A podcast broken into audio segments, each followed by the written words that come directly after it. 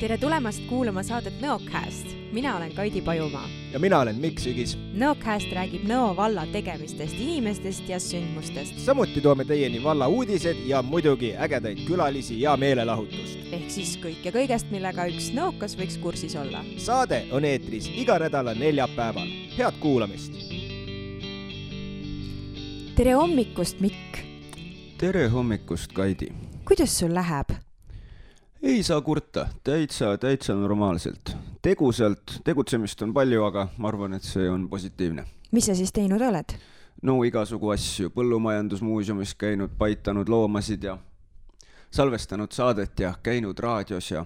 oo, sa käisid raadios või? no mis sa seal imestad, sa olid ise ka kohal mis sa seal raadios tegid, räägi et käisime, kolmapäeval käisime siis ju Ring FM-is rääkimas natukene tõe lavastusest jaa, tõsi. head kuulajad, kes te täna hommikul saadet kuulate, siis me mängime Elva Lendteatris täna õhtul kell seitse ka veel Tõde etendust, Jaanus Nuutra lavastus.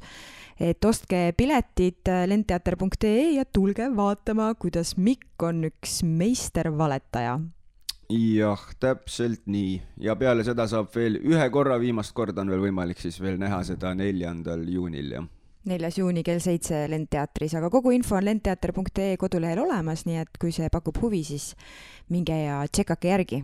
täpselt nii, aga kuule, Kaidi, mis ja. uudist?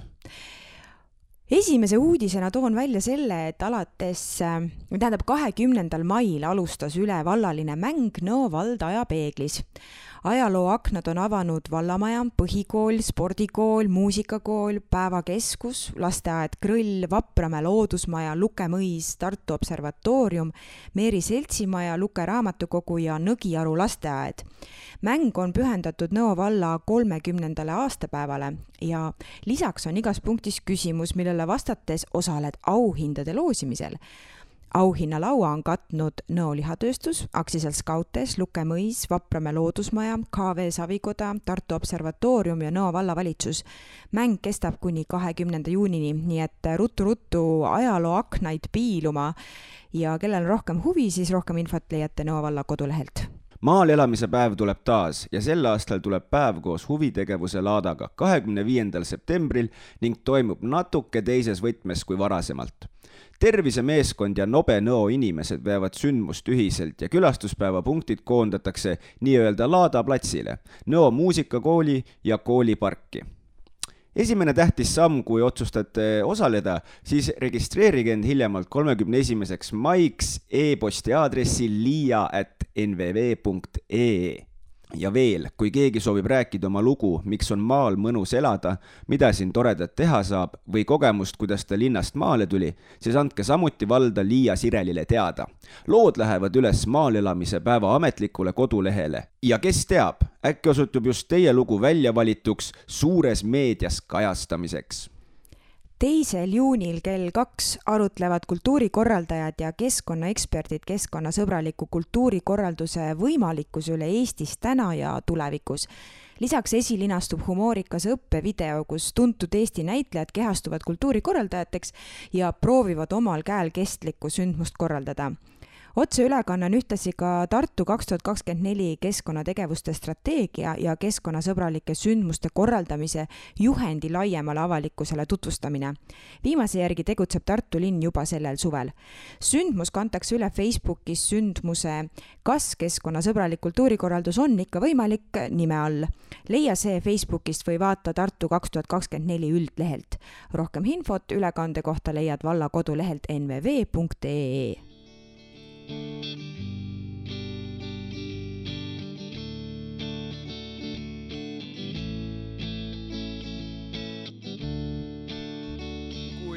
kõnnib, Janno Puusepp on saabunud stuudiosse. jah, nüüd sa reetsid, mul oli, mul oli praegu. sa saad öelda midagi, aga ma juba kohe, boom. mul oli täiega siin ette valmistatud, terve eilne õhtu otsisin teksti. ma valmistasin seda juba nädal aega ette, ma valmistusin, et kuidas ma saan niimoodi sisse juhatada, et sa ootad oma korda, aga siis ja. ma totaalselt ei lase sind issand, eelmine saade oli ikka palju lihtsam, kui sind ei olnud. ma tunnen ennast haavatuna mm. -hmm. igal juhul, aga ma loen ikka selle ette, mis ma ette valmistanud olen, isegi kui sa selle praegu mul ära rikkusid. aga palun nii, täna on meil saates mees, keda ühe ametiga nimetada polegi võimalik. ta on andekas ja äärmiselt produktiivne näitekirjanik, lisaks on ta lavastaja, luuletaja ja näitleja. on asutanud koos näitleja Anne-Mai Devahiga loomingulise ühenduse MTÜ Must Jaam Eh, ta on ka Eesti Tsüstilise Fibroosi Ühingu juhatuse liige ja kahe tuhande kuueteistkümnendal aastal asutas ta koos Ingrid Ulstiga MTÜ Janno Puusepa fond. tere tulemast saatesse, Janno Puusepp! Tere, mul ei ole sokke jalas ma nägin sul ei ole sokke jalas või? suvine aeg. ja asi oli isegi selles, et mul Uh, mul on isegi varbaküüned all lõikamata või, aga et see ma lihtsalt kuulajatele ütlen, et Janno pani praegu väga viisakalt oma jala meile siia stuudio laua peale näitamaks ma elan siinsamas, vaata, tegelikult. ma panin nagu pidulikult, äh, pidulikult need äh, dressipüksid ka jalga. Väga, see on, see on nii tore, et sa ikka lugu pead meie saatest niimoodi. jah, ma oskan öelda. paned pidulik siin oli no mul terve pikk nimekiri, äh, kõik, mis sa teed või kes sa oled, kas sa ise tahaksid siia nimistusse veel või nimekirja midagi lisada, mis äkki jäi välja? ega ma, ma ei tea. Äh, ma ei oska öelda, vist, vist ei jäänud mm. -hmm. jah. No eks see tuleb saate jooksul ka meil välja. ma arvan, et ma olen, kokkuvõtvalt olen ma konsultant kardi, hall kardinal nagu,. mis sa hinges tunned, et sa oled? ei, ei, ma täna sain teada, et ma olen konsultant äh,. aitäh sellele inimesele, kes tegid äh, Töötukassa lehel testi või? jah, ma tegin Töötukassa lehel testi äh,. ei äh,, see jah, ma olen nagu sihuke ideede, ideede generaator nagu, et äh, rohkem. et see on minu see äh,, kuidas öelda Äh, see summeerib neid asju, äh, aga, aga kõiki muid asju, mis ma teen, see lavastamist ja kirjutamist ja, ja, ja, ja igasuguseid juhtimisi, neid ma teen teiste inimestega koos. et ma ei saa nagu au ainult endale võtta. no aga selles suhtes sa võid ma võiksin, aga see ei oleks aus, selles suhtes, et mul on vaja, et, et need koostööd nagu ka hiljem äh, töötaksid selles suhtes. kui me tavaliselt äh, oma külalistelt esimese asjana küsime, et kes sa oled, kust sa tuled, millega tegeled, siis äh, siit me liikusime kohe sujuvalt edasi, sest me ise Mikuga isiklikult tunneme Jannot, nii et äh, võib-olla võib-olla natukene, kuigi sa vist oled mitmetes kohtades erinevatel aegadel juba rääkinud nendel äh, teemadel, et kes sa oled, kust sa tuled ja millega tegeled. aga võib-olla lühidalt ikkagi vast äh, räägime sellest, äh, et sa oled ikkagi tuntud ikkagi lavastaja ja luuletaja ja näitleja ja näitekirjanik ja äh, luuletajana võib-olla nii, mitte nii palju aga, või kui üldse aga jah, näitekirjanik rohkem jah, selles suhtes uh. -huh. ja lavastaja no näitekirjanikuna oled sa ikka äärmiselt produktiivne, nagu ma ütlesin ka, et kui ma siin Vikipeediast lahti võtsin, mida sa kõik kirjutanud oled ja mul on tunne, et siin praegusel hetkel lõpeb see nimistu äh, nimistu, ma ütlen kogu aeg nimistu, kas niisugune sõna on olemas või, nimekiri? see tundub mingisugune selline bürokraatlik sõna. mingi minu äh, vallaaegadest või? tõenäoliselt jah on kaks tuhat üheksateist Kennet ja Joe kas sa oskad praegu peast niimoodi öelda ka, mina muidugi spikerdan, aga et palju sa oled näidendeid kokku kirjutanud? siin on umbes, ma arvan, mingi kolmkümmend vist, rohkem. ma loen ära samal ajal, kui sa räägid äh,. ma ei tea, ma arvata mingi kolmkümmend viis, sest see ei ole veel täi-, täielik, seal on veel mingi neli või viis tükki on puudu sellest nimistust jaa, siin on nii tore, et see toetab mu sõna. et mul, mul, mul on küll tunne, et siin on kuskil kolmkümmend, aga kaks tuhat üheksateist oli Kennet ja Joe. Äh, mis sa nüüd viimase paari aasta jooksul oled kirjutanud? Äh, ma olen kirjutanud mingi paar monotükki mhm. mm. -hmm. Mm, siis äh, äh, üks lastetükk on, vist üks, võib-olla kaks äh,. ja siis äh, on üks äh, suvelavastus, mis äh, lükkub edasi ja siis äh, kindlasti on veel midagi, mis mul läheb meelest ära. aa ah,, jaa, ei äh,, see äh,, millega ma praegu tegelen äh,, mida ma lavastan, on äh, raamid äh,, mis ma Musta jaama teen koos Heasaare teatriga, et äh, mina ja Anne-Mai Teevahi on siis äh, seal ütleme siis Tartu poole pealt ja Viljandist on siis Reet Raudsepp ja Jaanus Kukk, kes mängivad mm. -hmm. aga kuskohast sul ideed sünnivad, et kui sa oled nii produktiivne olnud, et kas see siis kas sul hakkab mingi mõte peas keerlema või sa näiteks äh, saad inspiratsiooni mõnest, vaatad näiteks mingit seriaali või vaatad filmi või loed mingit raamatut ja siis sul hakkab mingi oma lugu pöörlema peas ja mõtled, et paneks selle nüüd kirja? see on täiesti nagu, kuidas öelda siis äh, äh, erinevatest kohtadest, et ei ole sellist kindlat äh, asja. et kui ma esimest äh, tükki kirjutasin, siis äh, siis äh, inspireeris mind see, et ma läksin poodi piima ostma ja siis ma kirjutasin lihtsalt äh, selle, mul oli umbes nelisada meetrit poeni. et see, ma põhimõtteliselt peas kirjutasin selle tüki valmis selle teekonna jooksul. ossa. ja, ja erinevad asjad, mingid sõnad või ma olen igast asju, näiteks esimese suvelavastuse, mis ma kirjutasin Äh, ma tahtsin lihtsalt saada, mul oli nagu vaimu silmas, et on nagu suur grupp äh, naisi, kellel on kõigil lüpsikud peas ja nad tambivad äh, nende lüpsikulpidega äh,, kurnamiskulpidega äh,, tambivad vastu seda äh, ämbrit ja siis ma pidin kahetunnise tüki sinna ümber kirjutama.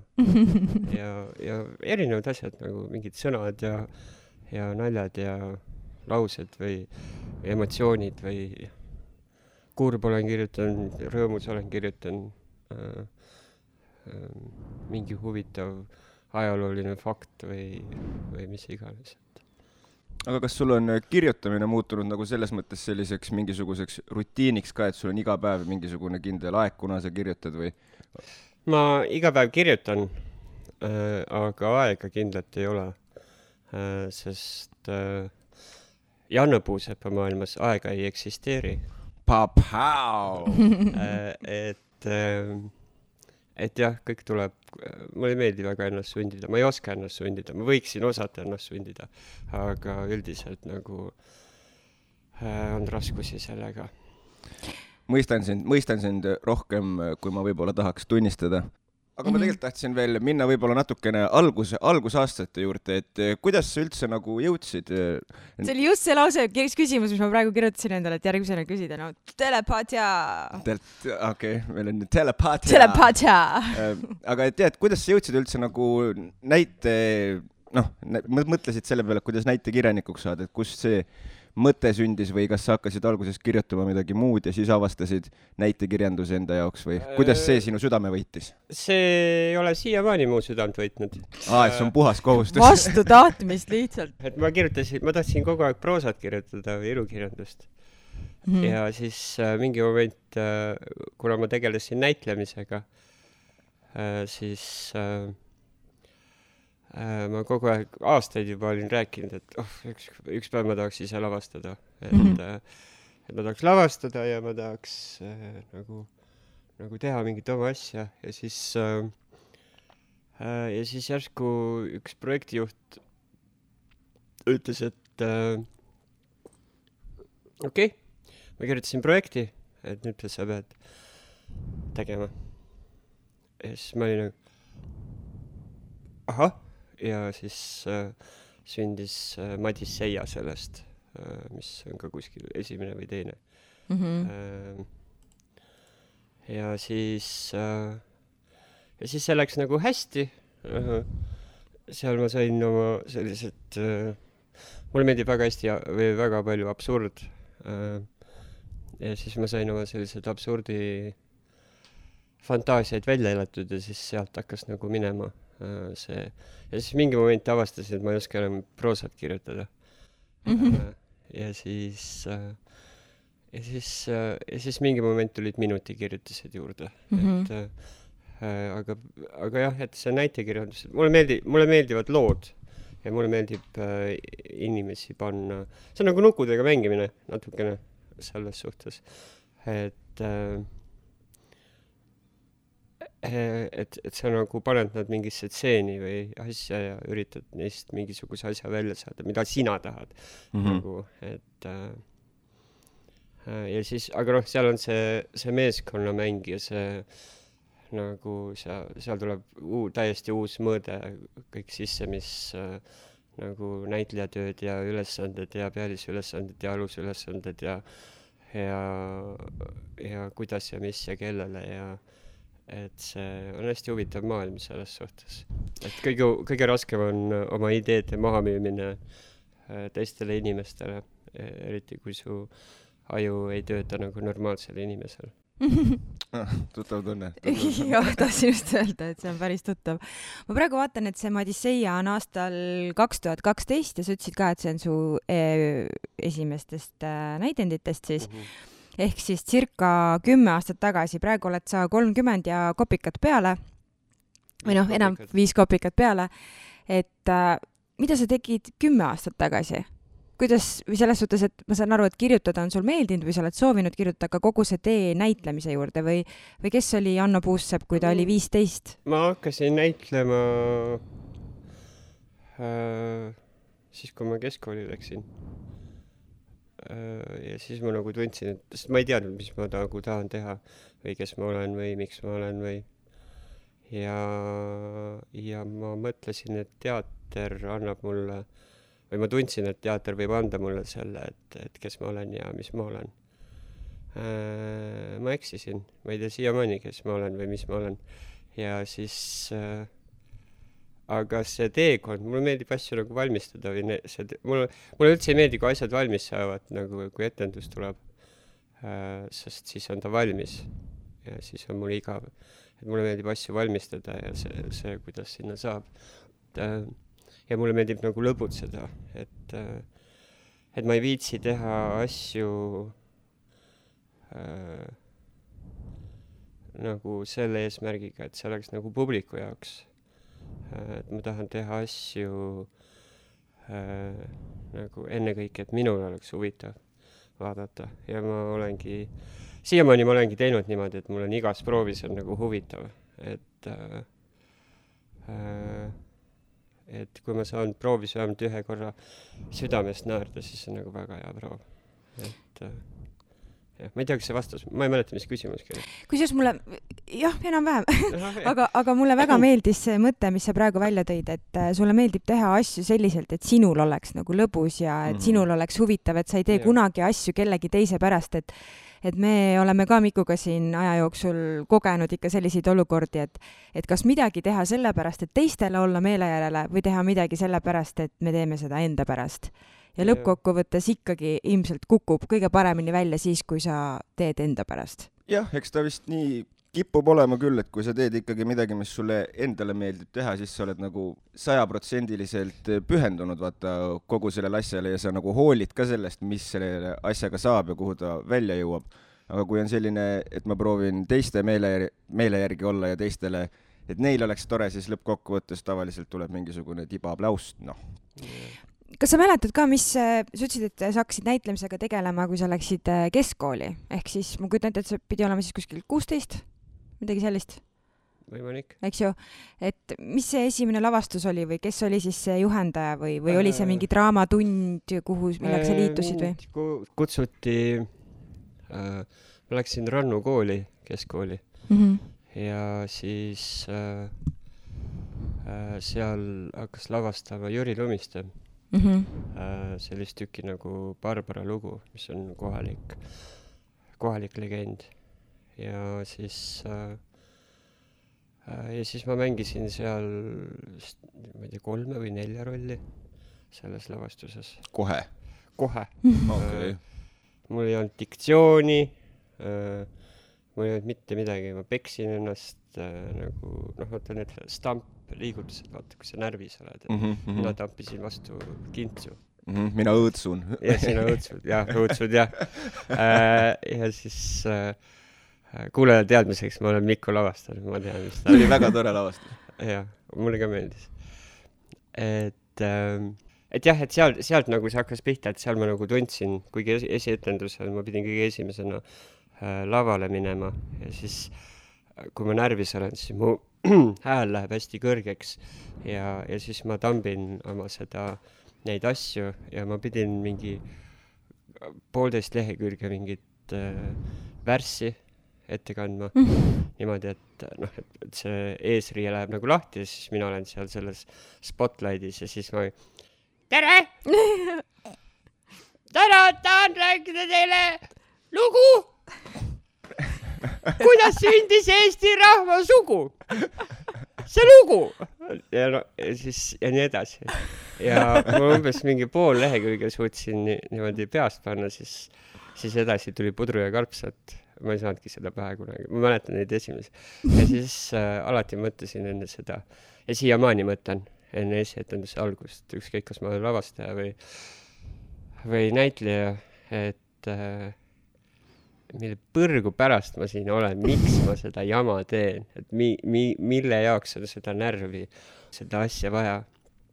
ja siis äh,, ja kui sa selle ära teed, siis kuule, mis järgmine etendus on ja, nii edasi, et, et, et mingi asi seal nagu on ikkagi.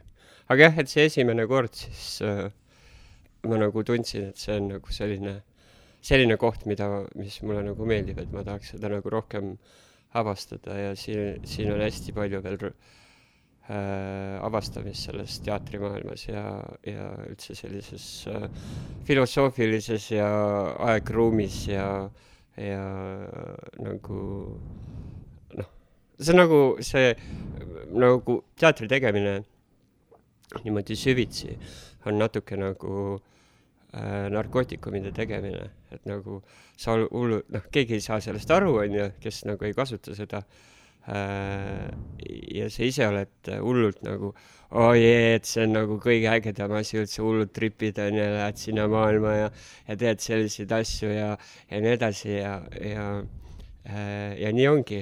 noh, kuigi ma ise narkootikume ega alkoholi ega suitsu ei tee äh,. enam? üldse äh, kui ema kuulab, siis mitte kunagi. ai muidugi, me isegi ei tea, mis need on.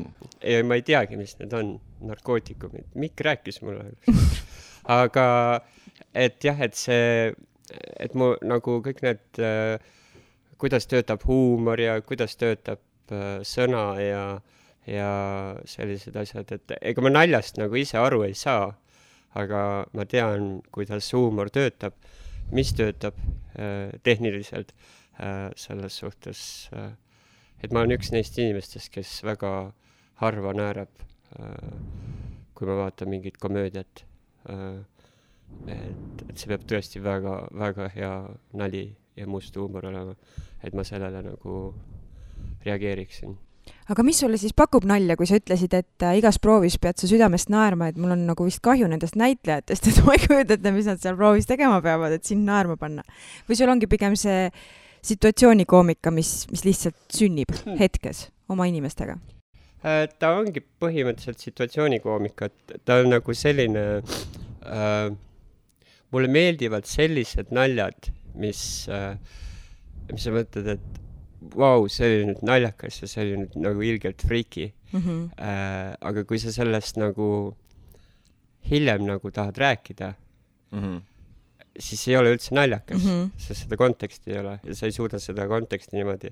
aga see situatsioon, mulle meeldib leida neid, neid väikeseid situatsioone, et näiteks, et äh, äh, mul oli ühes lavastuses oli naabrinaine, kes varastas äh, korterist igasuguseid asju niimoodi mööda minnes, tal oli siin äh, mantlipõues oli suur tasku selle jaoks, siis ta varastas nagu lauatelefoni ära ja mis äh,, mi-, miks ma tahtsin seda, oli see, et see, ta võttis selle lauatelefoni, et aga see ei olnud lihtsalt võtmine, vaid ta tõmbas selle äh, juhtme nagu naksuga seinast välja niimoodi mm. -hmm. et see oli see naljakas asi, mis, mida ma tahtsin saada mm. -hmm. Need on nagu hästi väikesed detailid sellised. et, et noh, et minu elus on ka äh,, mida ma oskan nagu järgi teha mingisuguseid asju äh, või siis kirjutada minutikirjutisi nende pealt, aga, aga need on nagu lihtsalt sellised hetkelised asjad ja proovis äh,, proovis juhtub äh, ikka, kui on nagu väga hea trupp siis nad hakkavad improviseerima või noh, nagu, et ma ootan väga selliseid proove, kus inimesed nagu lollitavad nii-öelda. Siis sealt ma saan enamuse asju, mis nad nagu lollitavad, selle ma saan nagu äh, sisse jätta põhimõtteliselt. ja see tuleb nendest endast, see tähendab seda mm, -hmm. et mhm. nad on selle rolli nagu mm -hmm. äh, enda jaoks nagu teinud, aga seal peab jälgima lihtsalt seda, et see, see lavastaja visioon ja see üldpilt ja need raamid, mis lavastaja enda jaoks on pannud äh,, need nagu jääksid, need, et seesama see lollitamine või see nii-öelda lollitamine või see äh, spontaanne, spontaanne hetk nagu jääks sellesse raamidesse, et see lavastaja sõna peab olema alati nagu see, mis, mis määrab ära, et kas see sobib.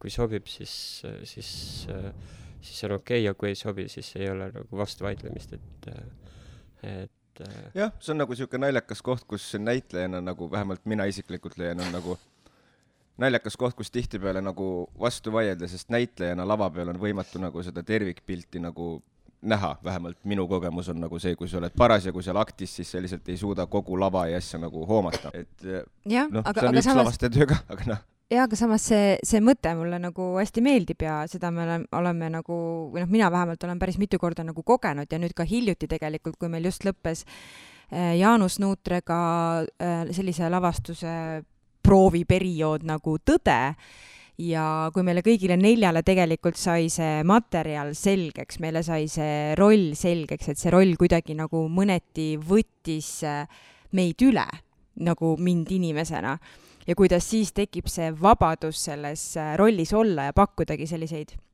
väikeseid nüansse, et kuidas ta võiks mingisugusele asjale reageerida.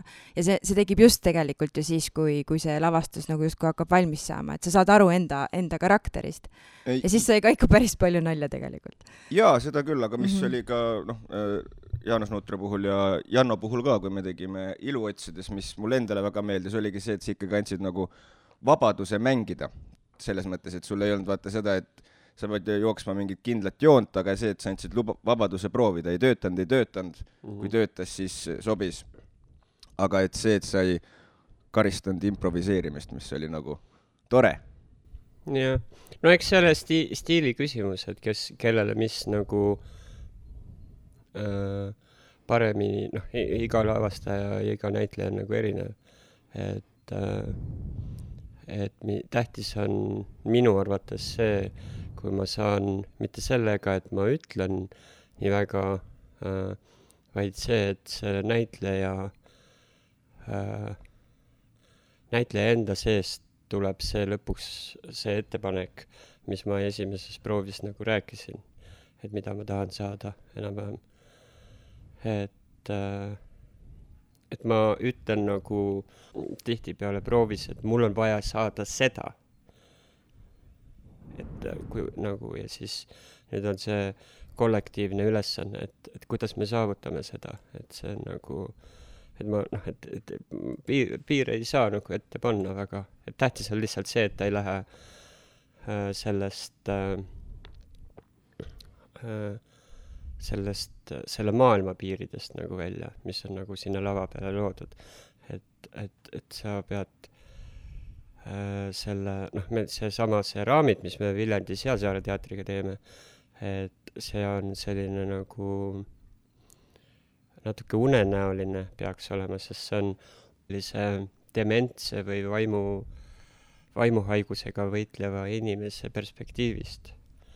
Äh, et seal on, noh, ma tahan kasutada selliseid filmilikke võtteid natuke, et, äh, et ta nagu, teda on hästi raske mängida, ta on äh, Äh, mul on nagu näitlejatest kahju täiesti mm. -hmm. aga, äh, sest aga nagu visuaalselt nagu noh, ma loodan, et ta töötab sellisena nagu noh, ta on siiamaani, siiamaani väga hea e. eelmine kord me tegime valguse ja muusikaga ja siis nagu asjad nagu loksusid paika, et et just see, et, et nagu äh, kajastada seda äh, omaks äh, hooldust, omastehooldust ma ei tea, milline õige sõna on mm. -hmm. Äh, nagu, et, et, et seda kajastada seda natukene surnud ringi, seda, kuidas, et kuidas me tahame anda nagu inimesele inimlikkust, et tema eest hoolitseda, aga selle sees nagu kaotame iseenda inimlikkuse ära. et mm., et kes mm. meile selle inimlikkuse annab ja kus on see piir nagu, et kus me peaksime nagu võtma äh, nagu seda tähelepanu enda peale rohkem kui armastatud inimese eest hoolitsema. Et, et noh, need, et need piirid on nii hägusad ja, ja, ja need ongi need raamid, mis me oleme ise nagu loonud, aga üks hetk need raamid saavad nagu täis. ja, aga et mis siis edasi saab, kui me oleme selles surnud punktis et, et noh, tegelikult, et see arusaamine, et kõik käib nagu ringiratast nagu päevast päeva, et päev hakkab, päev lõpeb, päev hakkab. et äh, äh, jah, ma ei tea, te võite äh, küsida, ma, ma kipun hästi segaselt rääkima asjadest äh, ei, ei, ära mul on ilma, mul on ilma lõputa lood sellised milline on sinu lemmiknäidend, mida sa oled kirjutanud või lemmiklavastus, mida sa oled lavastanud, et mida sa võib-olla kui me nüüd võtame, et sa oled selle teatrimaailmaga umbes täpselt äh, kakskümmend aastat tegelenud või selles olnud, et kindlasti on mõni selline erksam moment või, või midagi, või erksam näidend või lavastus? Kõige lemmikum, mis ma kirjutanud olen um,? vist sellist ei olegi. mulle ei meeldi ükski asi, mis ma kirjutanud olen sa oled nagu superkriitiline enda osas, ma saan aru. oi, sa ei kujuta ette. sa ei kujuta absoluutselt ette ma, ma oh,, ma kirjut- üh,, ühte näidendit ma kirjutan mingi viis või kuus eksemplari või noh, nagu erinevat versiooni, enne kui ma enam-vähem rahul olen ja siis see on ka poolik mis tuleb nagu lavale või noh, mitte lavale, vaid äh, esimeses, esimeseks lugemiseks. ma ei oska nagu välja tuua kirjutatut, aga aga lavastatud, mulle näiteks meeldib Kennet ja Joe, mis on nagu hästi äh, äh, Kenneth Joe, mitte Joe. jah ja, äh,, vabandust ei ole hullu äh,. et see, et see nagu kukkus hästi välja. ja siis äh, Leivi mulle meeldib, see nagu on ka sihuke huvitav äh, hübriid. ja, ja monotükid, mis ma kirjutanud olen, et need nagu, need nagu meeldivad mulle, et need on hästi sellised äh, kuidagi isiklikud. Äh, näiteks, et äh, peegli valguses on kirjutatud inspireerituna mu lemmiknäitlejast äh, Jüri Krivkovist ja tema nagu elu lõpust, mida teeb praegu Jõelähtme lavatrupp. ja samal ajal mu peas pole aknaid, mis on nagu selline lihtsalt rännak mu enda pähe natukene ja, ja nüüd tulevad äh, sellised, see, selline monotükk tuleb nagu, mis see pealkiri jäi tal nüüd lõpuks ähm,?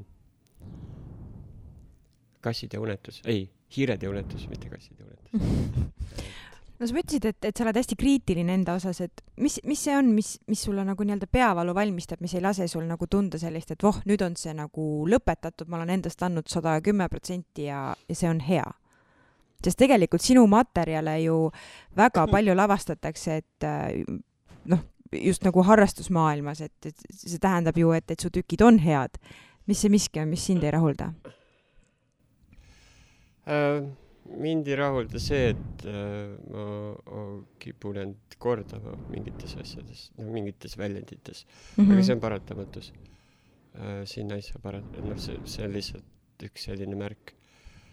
Mis mind häirib võib-olla on see, et äh, äh, et ma kirjutan, kui ma kellelegi kirjutan nagu teksti, siis see on mustand, see ei ole nagu valmis tekst et see on nagu, et äh, nüüd teie tegelege sellega edasi.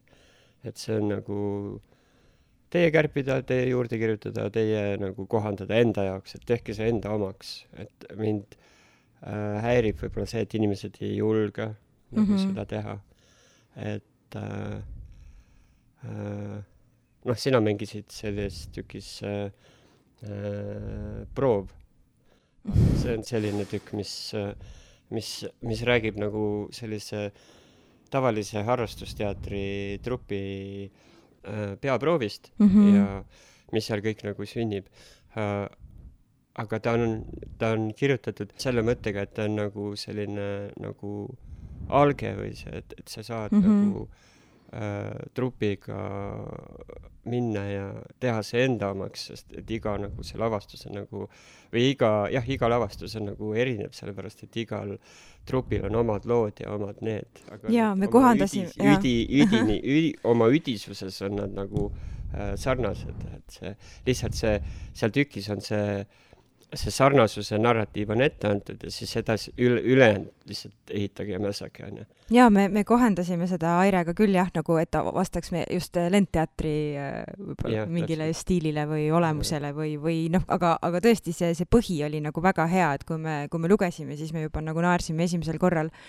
aga mõtlen seda, et kui sa tood selle välja, et, et sa ei ole võib-olla rahul sellega, et sa kipud nagu midagi kordama või midagi on sarnast, siis ma mõtlen, et, et see on ju kõigile omane, et kui me võtame näiteks kasvõi tuntud näitekirja nagu Molière, sa saad kohe aru, kui sa tema materjali loed, et see on, see on tema stiil või, või näiteks mingid näitlejad, neil on kindel taktika või näiteks kui ma võtan, Mikk äh, tegeleb meil äh, joonistamisega, tema joonistused on lihtsalt täiesti fantastilised, aga, Aa, aga tal on jee., aga tal on alati nagu mingi kindel nüanss ja saad aru, et, et, et see, see on, see on, see on mingi tema element, mida ta kogu aeg kasutab. nõopussi peatuse seina peal on. ja legendaarne minu kirjutatud, kuidas sulle meeldis?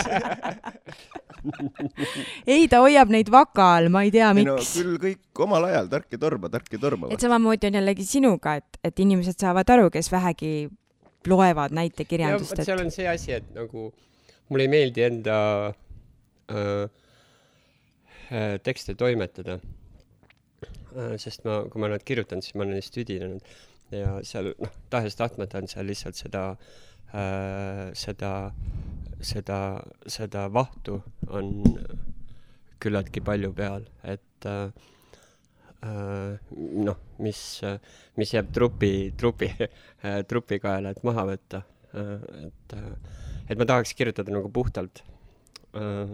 nagu ma kirjutasin lõpukirjandi, kirjutasin puhtandi, kirjutasin ühel, mustandi kirjutasin ühel teemal ja siis mul hakkas igav ja siis ma kirjutasin puhtandi teisel teemal. et äh, ja õpetaja ütles, et ma oleks puhtandi või mustandi eest ma oleks paremat hinded saanud. et äh, mäletad sa, mis need, mis see oli ka, mis sa kirjutama hakkasid ja mis sa lõpuks kirjutasid? pikalt ei pea. kusjuures ei mäleta. Ma mäletan, et üheksandas klassis oli mingi hapud viinamarjad oli mingi teema, mis ma tegin. aga kaheteistkümnendas ma ei mäleta, mis need teemad olid.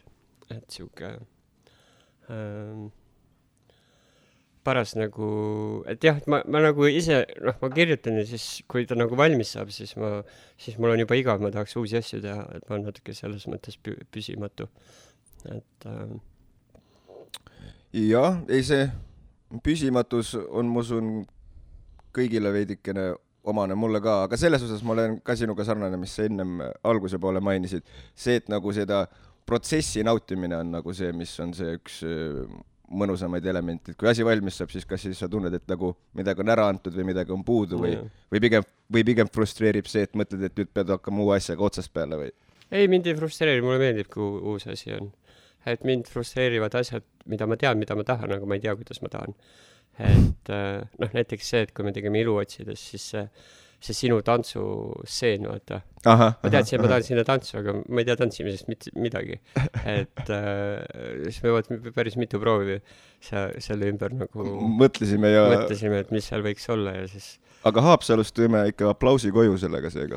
Ma arvan, et me teeme päris mitmes kohas, ma ei mäleta, kas me no see oli fantastiline seal Haapsalus, kui riigifestivali äh, oli jah, riigifestival, eks ju, vist jah, mis iganes. harrastusteatrite riigifestival, no issand jumal küll, no ise ka kõkutad seal, no see, see kohati see sinu see ebamugavuse mängimine ja samas sellest nagu välja tulemine ja see vabaks laskmine, no fantastiline, see on, ma, ma, ma olen siiamaani täiesti häiritud südamepõhjani, et sa mitte mingisugust tunnustust selle eest ei saanud. jah, mulle seal selle Uskumatu. iluotsides lavastuse juures mulle väga meeldis see lavastuslikult ka, ma olen äh, selle peale nagu hiljem natukene mõelnud, et kus on see, et mõnes mõttes mina veits nagu lõhun pildi ära, vaata, mis mm., mis mulle nagu pakub eriliselt nalja, sest ta on ikkagi niisugune tõsine alguses ja siis tulen mina, mis on nagu hoopis mingi teine yeah. ooper nagu veidikene yeah..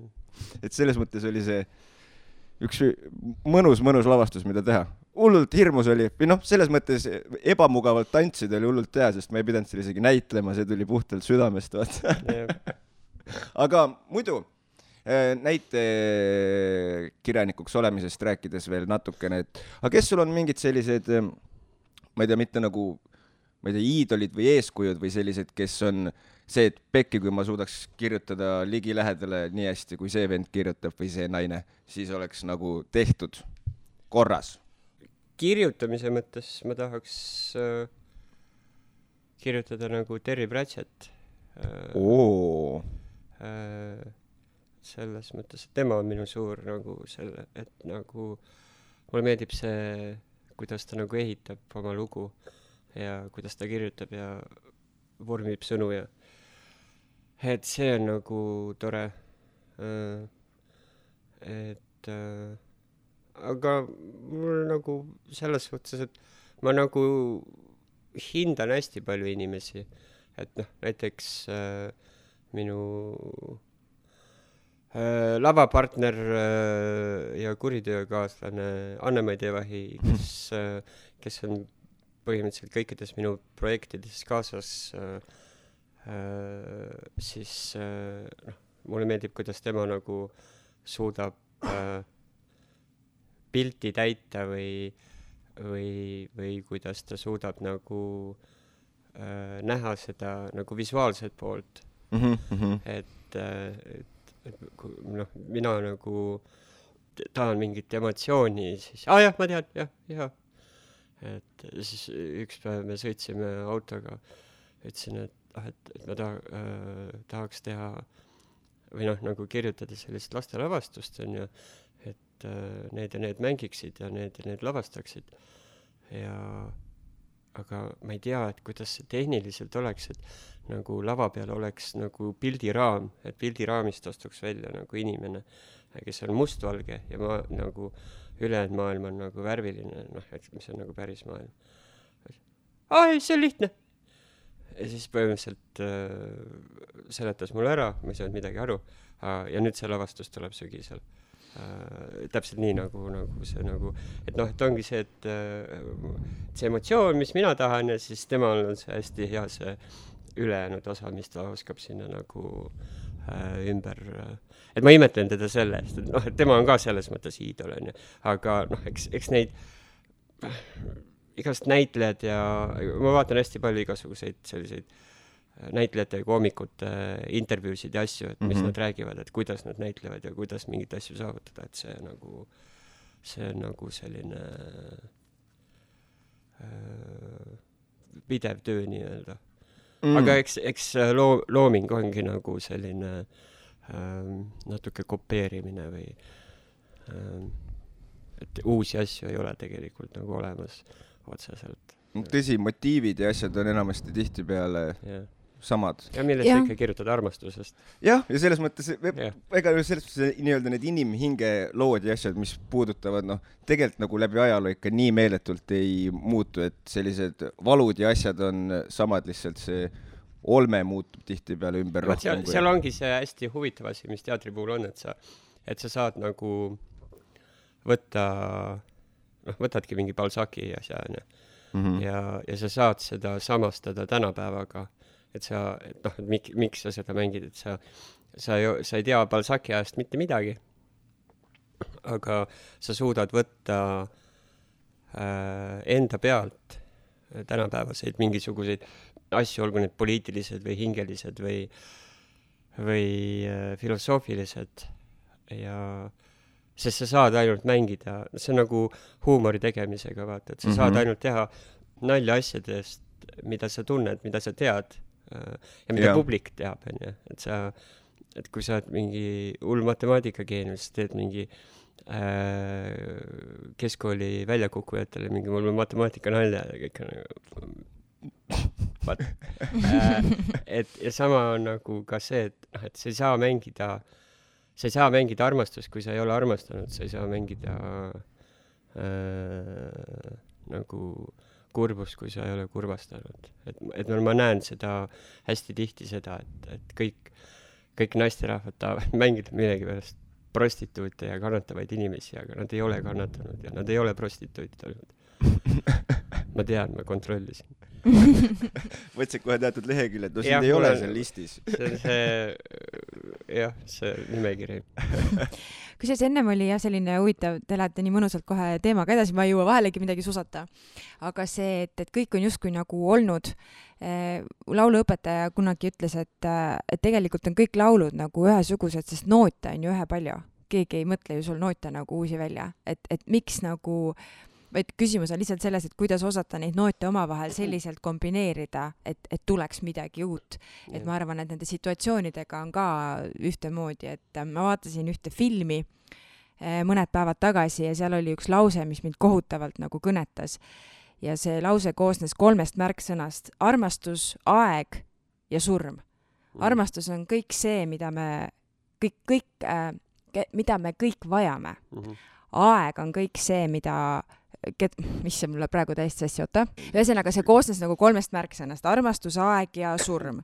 armastus on see, mida me kõik vajame, aeg on kõik, on, on see, millest on alati puudu. Ja surm on see, mida me kõik kardame. ja tegelikult kogu elu nagu keerleb selle ümber, kellel on rohkem armastust, kellel on rohkem aega või vähem aega.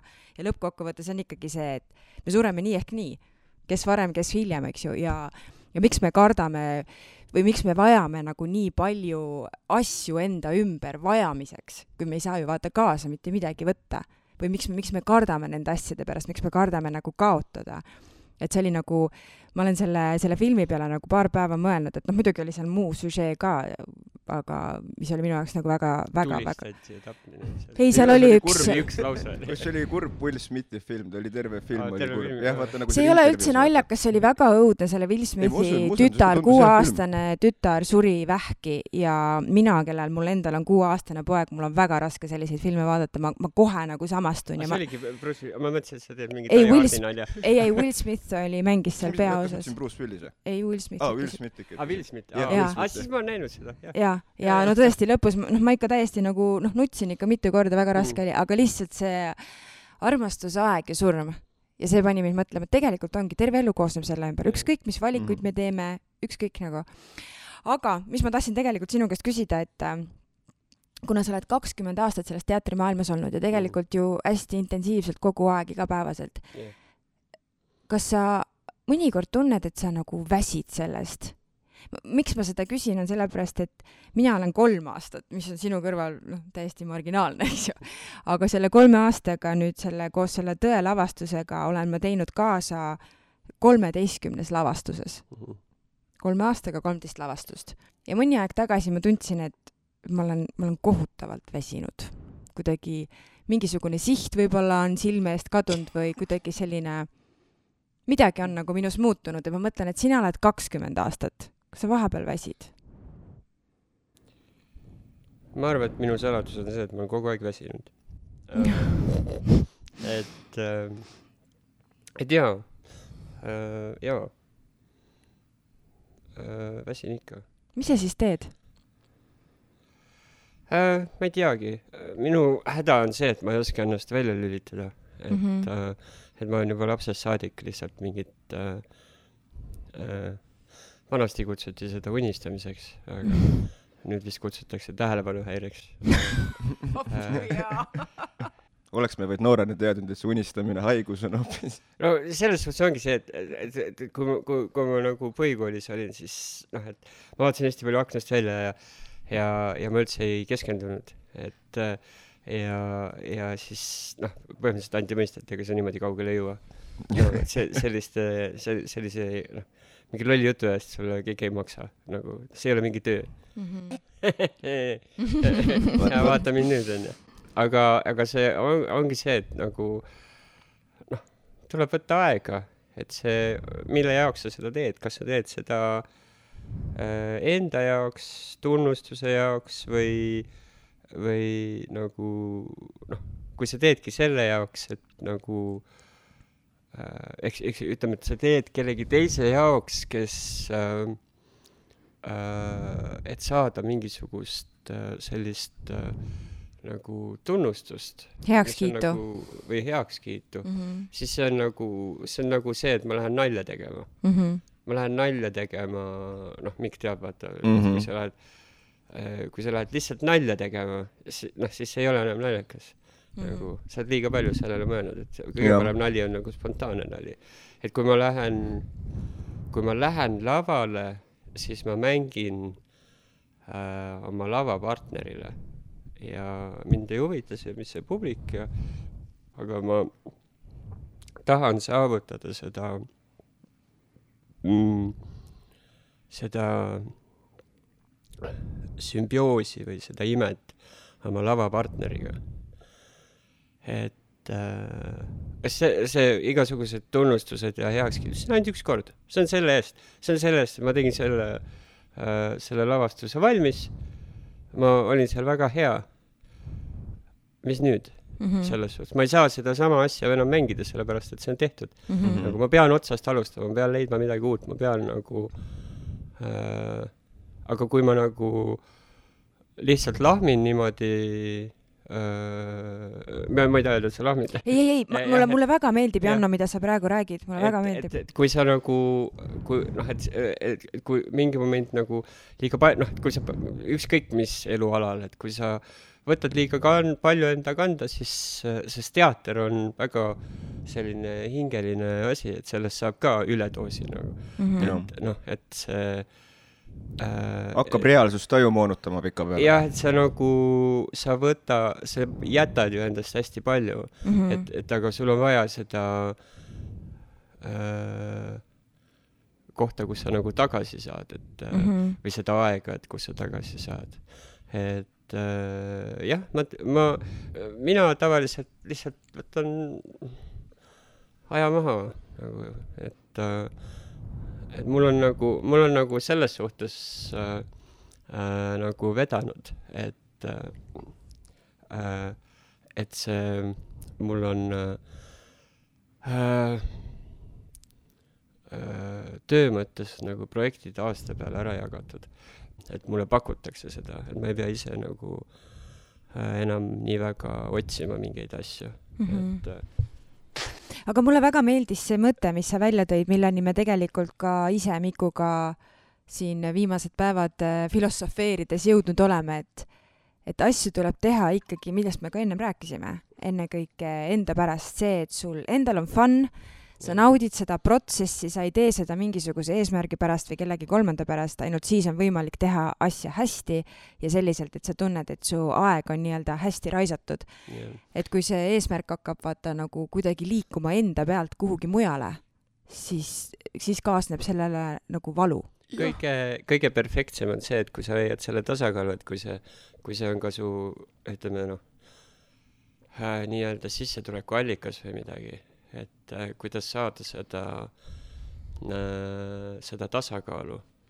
Niimoodi, et sa teed seda asja, mis sa teed, onju, ja sul endal oleks see fun äh,, aga et see, et see, see, see rahaline osa ei oleks nagu ainuke motivaator seal selles et sa noh, ma olen teinud seda palgatööd nagu täiesti äh, ja ma täiega naudin nagu täiesti, täiesti meeletu orjatöö, aga ma naudin mingeid elemente sealt, et see, see palgatöö ei ole nagu, et see palgaosa ei olegi nii äh, tähtis enam, et äh, et see, see nagu viib edasi, et samamoodi ma üritan nagu äh, oma loomingut teha, et see, et see ei muutuks äh, lihtsalt mingisuguseks arutuks äh, äh, raha tegemise masinaks äh, mida ta niikuinii Eestis ei saa.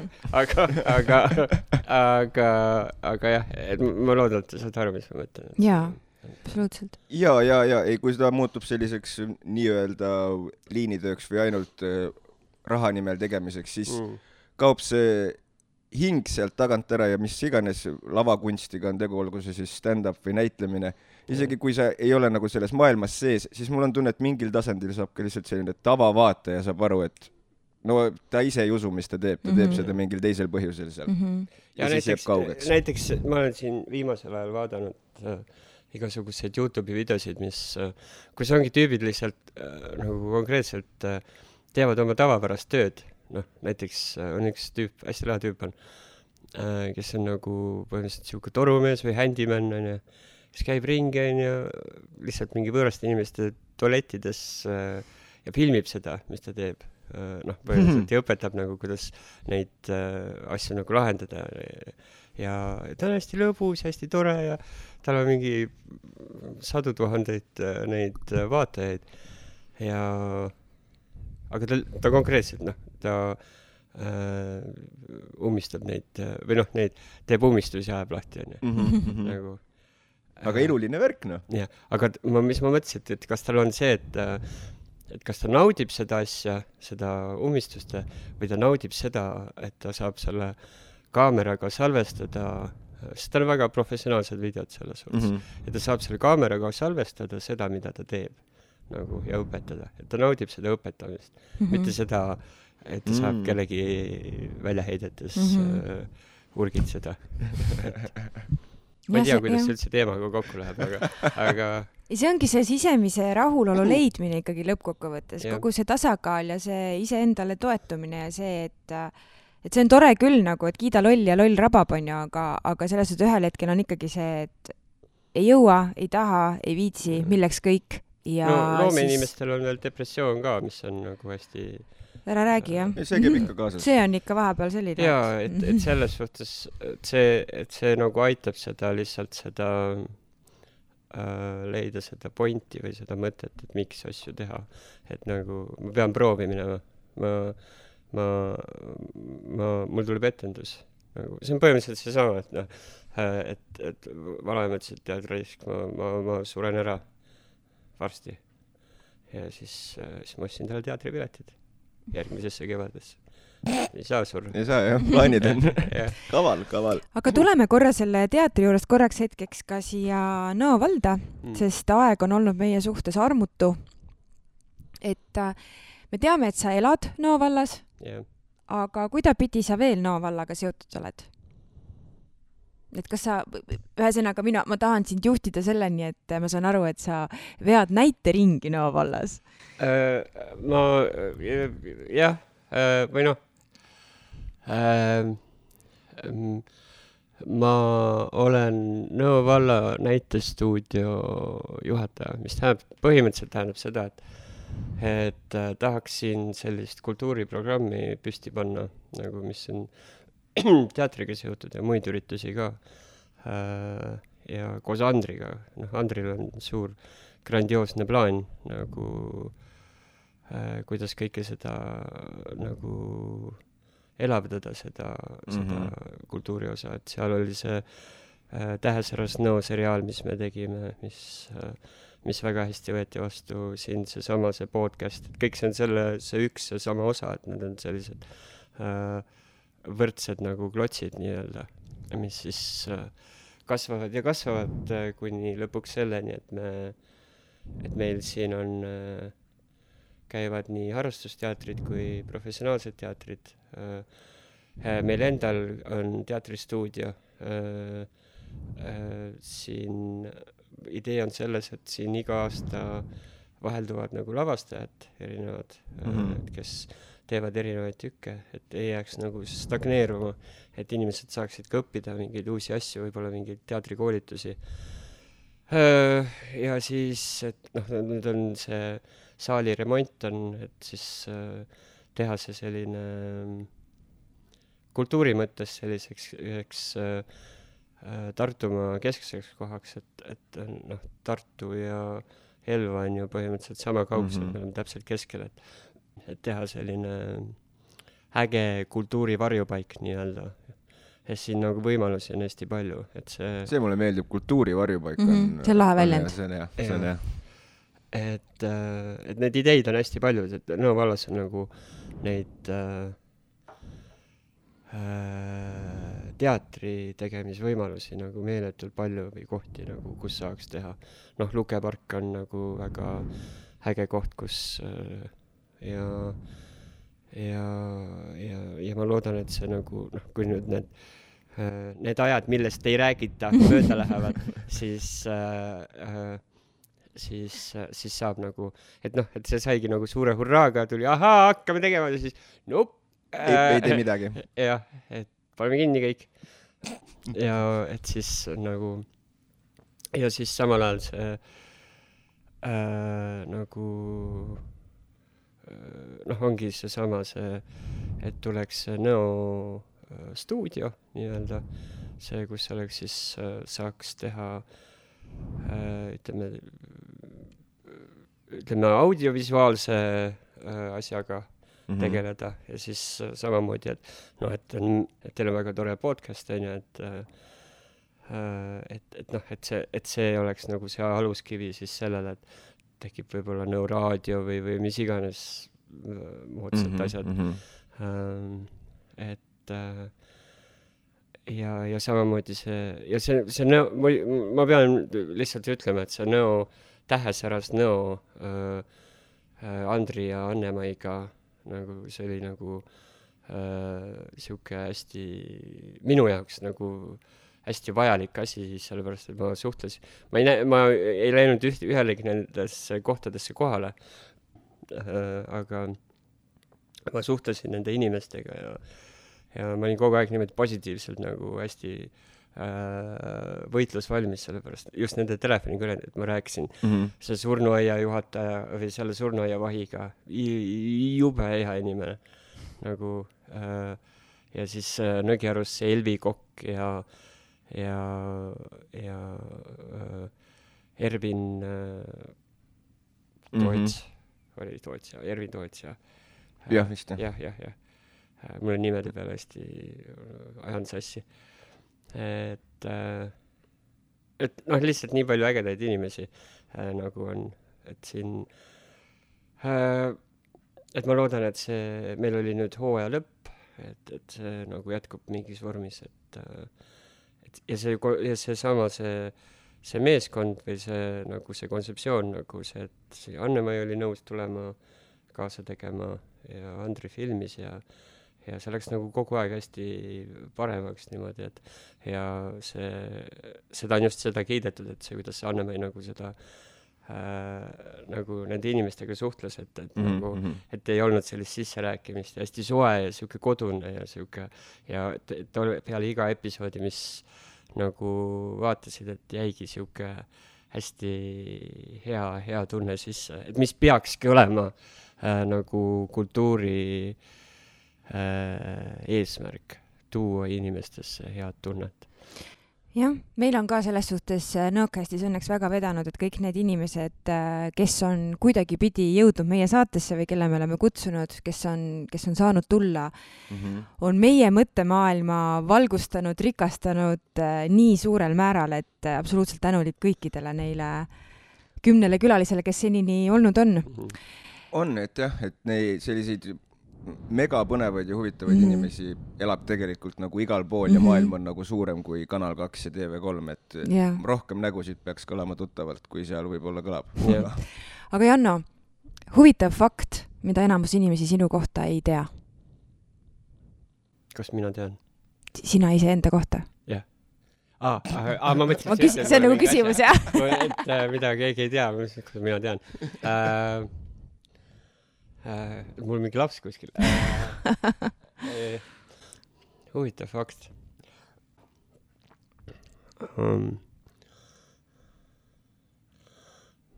mulle meeldib tarbida praetud veisemaksa kartulipudruga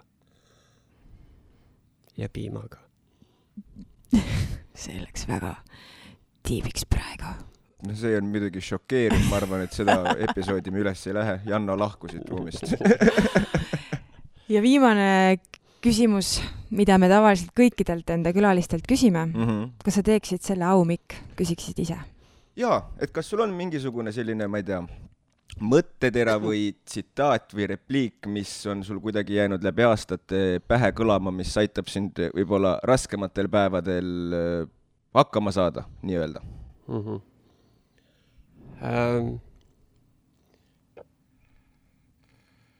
Võtke eesmärgiks aidata teistel inimestel särada, siis selle tulemusel te särate ise. väga hea. väga ilus. tähesäras näo kaks tuhat kakskümmend üks. Janno. nii. oled sa õnnelik? sihuke raske küsimus ma olen rahul ma ei tea, kas ma olen õnnelik, ma ei oska öelda. rahul on hea vastus, minu kadunud vanaisa ütles alati, et kui keegi küsib, kuidas sul läheb, siis ei tohi öelda hästi või halvasti, pead ütlema rahuldavalt. rahuldavalt, jah. see on hea. Läheb nii, läheb nii nagu lükkad. täpselt. aitäh sulle saatesse tulemast, et sa leidsid selle aja. jaa, ikka. tulid, rikastasid meie maailma. seda kindlasti, seda kindlasti. ja mine tea, võib-olla järgmise korrani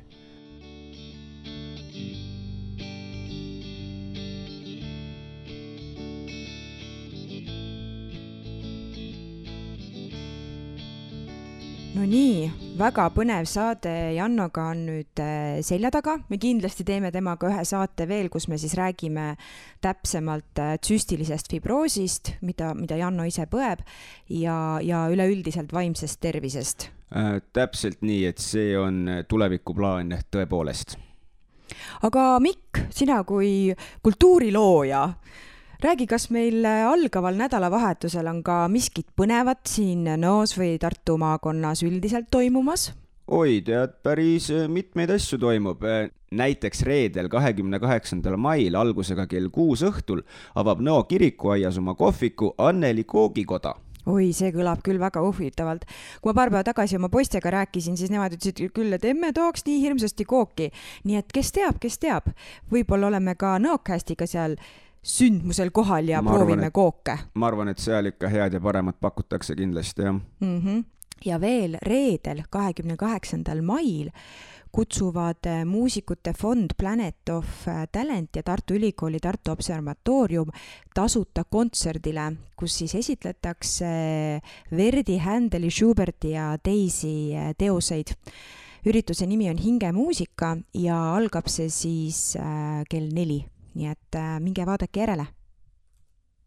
ja kohe järgmisel päeval, laupäeval, kahekümne üheksandal mail toimub Tartus traditsiooniline kevadlaat mm,. ja huvitaval kombel kahekümne üheksandal mail toimub veel ka Peipsi ääres Sibula tee kalapuhvetite päev kui sügisesel puhvetite päeval on aukohal meie kohalik Peipsi sibul, siis kevadel on meil kalapüük täies hoos, ütlevad nemad. see kõlab küll väga põnevalt tahaks kohe minna proovima seda no, puhvetite käid, päeva. käid laadal ära ja siis lähed kohe kalapuhvetite järjekorda. jah, ja siis, kui Peipsi ääres on äh, kõht äh, heast paremast täis, siis tuled äh, tagasi Tartu linna, kus laupäeva õhtul, kahekümne üheksandal mail on võimalik minna vaatama Vanemuisesse näiteks Mamma Mia muusikali või siis Tartu Karlova teatrisse Andres Dvinjaninovi monokomöödiat Vanuse viiskümmend varjundit mm,. no näed, see on ju täitsa terve päev sisustatud kohe igasuguste põnevate värkidega mm. -hmm aga lisaks pühapäeval, kolmekümnendal mail on Lukke mõisapargis perepäev kaladest Lukke mõisas ja see üritus toimub siis kella kaheteistkümnest kuni kella neljani väga vinge.